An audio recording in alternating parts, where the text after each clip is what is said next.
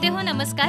सेवन आयुर्वेद प्रस्तुत आयुर्वेद एक स्वास्थ्यवेद या कार्यक्रमात मी रेणू भिडे आपल्या सगळ्यांचं स्वागत करते. सेवन आयुर्वेदाच्या वैद्य श्वेता लबडे आज आपल्या बरोबर आहेत. नमस्कार श्वेता मॅम. नमस्कार रेणुका. मॅम आपण मागच्या भागात वंध्यत्वाबद्दल बोलायला सुरुवात केली होती आणि वंध्यत्व होण्यामागची काही कारणं तुम्ही सांगितली होती.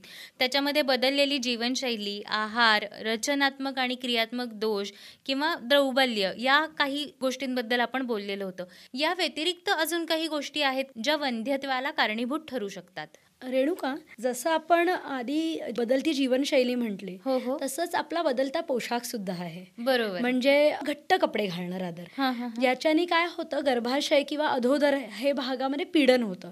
मग स्त्री विशिष्ट किंवा पुरुष विशिष्ट गर्भधारणेसाठी जे अवयव आहेत ते हा, हा. ओटीपोटामध्ये म्हणजे अधोदर भागी स्थित हो असतात. हो हो आणि तिकडे औष्ण्य जास्त वाढतं म्हणजे उष्णता जास्त वाढते. आता पुरुष बीज हे मुळातच सौम्य किंवा शीत असं असतं. या अति उष्णतेमुळे त्या शुक्राणूंची परत जी कपॅसिटी आहे किंवा जे फंक्शनिंग आहे. ते बिघडतं. बर. दुसरी गोष्ट म्हणजे कधी कधी त्या भागामध्ये जर आघात झाला असेल मार लागला असेल तर शुक्र निर्मिती नीट होत नाही. बर. तसंच काही स्त्रियांमध्ये किंवा पुरुषांमध्ये सुद्धा ऍसिडिटी किंवा उष्णतेचे भयंकर त्रास असतात. हो हो हो. अशा वेळेला जरी गर्भाशयामध्ये शुक्रपतन झालं. तरीही त्या उष्णतेमुळे स्त्रीच्या उष्णतेमुळे ते शुक्राणू मृत पावतात आणि गर्भधारणा होऊ शकत नाही. अच्छा. हे एक कारण असू शकतं. तसंच आपण म्हणू तर स्त्रिया टू व्हीलरवर जास्त प्रवास करतात हो, हल्ली हो, हो. पुण्यासारख्या ठिकाणी. तर त्यावेळेला जे रस्त्यांवर होणारे आघात असतात ते सरळ कटीरभागी किंवा ओटीपोटाच्या ठिकाणी होतात. आणि गर्भाशय मुखाचं पोझिशन हे बिघडतं.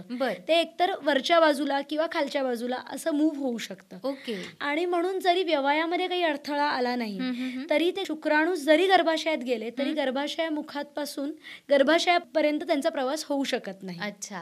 आणि म्हणून अ, गर्भधारणा होत नाही. गर्भधारणाच होत नाही. नक्कीच ही खूप महत्वाची कारणं आहेत. आणि हे उपचार काय आहेत हेच आता आपण सांगणार आहोत. पण त्याआधी सगळ्यांना मला हेच सांगायचं आहे की श्रोते हो तुम्हालाही infertility mental health care weight management child care किंवा जॉईंट डिसऑर्डर्स या संदर्भात काही तक्रारी असतील आणि त्यावर योग्य मार्गदर्शन आणि उपचार हवे असतील तर नक्की संपर्क करा. वैद्य श्वेता लबडे यांच्या सेवन आयुर्वेद क्लिनिकला. संपर्क अठ्ठ्याऐंशी अठ्ठ्याऐंशी शून्य तीन वीस त्र्याहत्तर. अठ्ठ्याऐंशी अठ्ठ्याऐंशी शून्य तीन वीस त्र्याहत्तर. Double eight double eight zero three two zero seven three Vaidya Shweta ma'am आत्ता आपण म्हणालात की याच्यावरती अगदी सहज साधे सोपे उपाय आहेत. तर तसे काही उपाय आत्ता आपण सांगू शकतो का ॲज अ टिप म्हणून? कसं आहे स्त्रियांमध्ये स्पेसिफिकली जर उष्णतेचा खूप त्रास असेल तर तो पित्ताचा त्रास कशामुळे आहे? अजीर्णामुळे आहे की तो पित्त वाढवणारे आहारामुळे आहे हे. बघायला पाहिजे. अजीर्ण असेल तर साध्या अजीर्णाची ट्रीटमेंट आपण केली. की हा प्रश्न सुटतो. हो. पित्तकर आहार विहारच असेल तर तो नक्की बदलायला हवाय.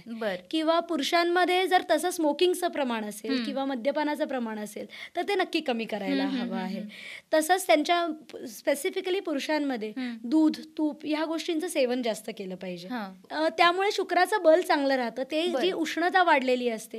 ते नक्की कमी होतं. ओके. आणि शुक्राचं सौम्यत्व जपलं जातं. बर. तसंच स्त्रियांमध्ये टू व्हीलर अति चालवण्यामुळे जो आघात होतो बरोबर. आणि त्याच्यामुळे वात वाढलेला असतो. आणि म्हणूनच गर्भाशयाची स्थिती बदलते. तर अशा वेळेला साध्या ओटीपोटाला तेल लावणं आराम करणं. ह्यानी वाताचं चलन. हे नीट राहतं. आणि जो काही दोष बाहेर पडायचे आहेत पिरियड्सच्या वेळेला किंवा मासिक धर्माच्या वेळेला ते दोष बाहेर पडले जातात. बरोबर. आणि मग ज्या वेळेला स्त्री किंवा पुरुष बीजाचं मिलन होतं त्यावेळेला गर्भधारणेसाठी इतर गोष्टी फेवरेबल होतात. आणि गर्भ टिकून राहू शकतो. नक्कीच. तर श्रोते हो तुम्हालाही infertility mental health care weight management child care किंवा जॉईंट डिसऑर्डर्स या संदर्भात काही तक्रारी असतील आणि त्यावर योग्य मार्गदर्शन आणि उपचार हवे असतील तर नक्की संपर्क करा. वैद्य श्वेता लबडे यांच्या सेवन आयुर्वेद क्लिनिकला. संपर्क अठ्ठ्याऐंशी अठ्ठ्याऐंशी शून्य तीन वीस त्र्याहत्तर. अठ्ठ्याऐंशी अठ्ठ्याऐंशी शून्य तीन वीस त्र्याहत्तर.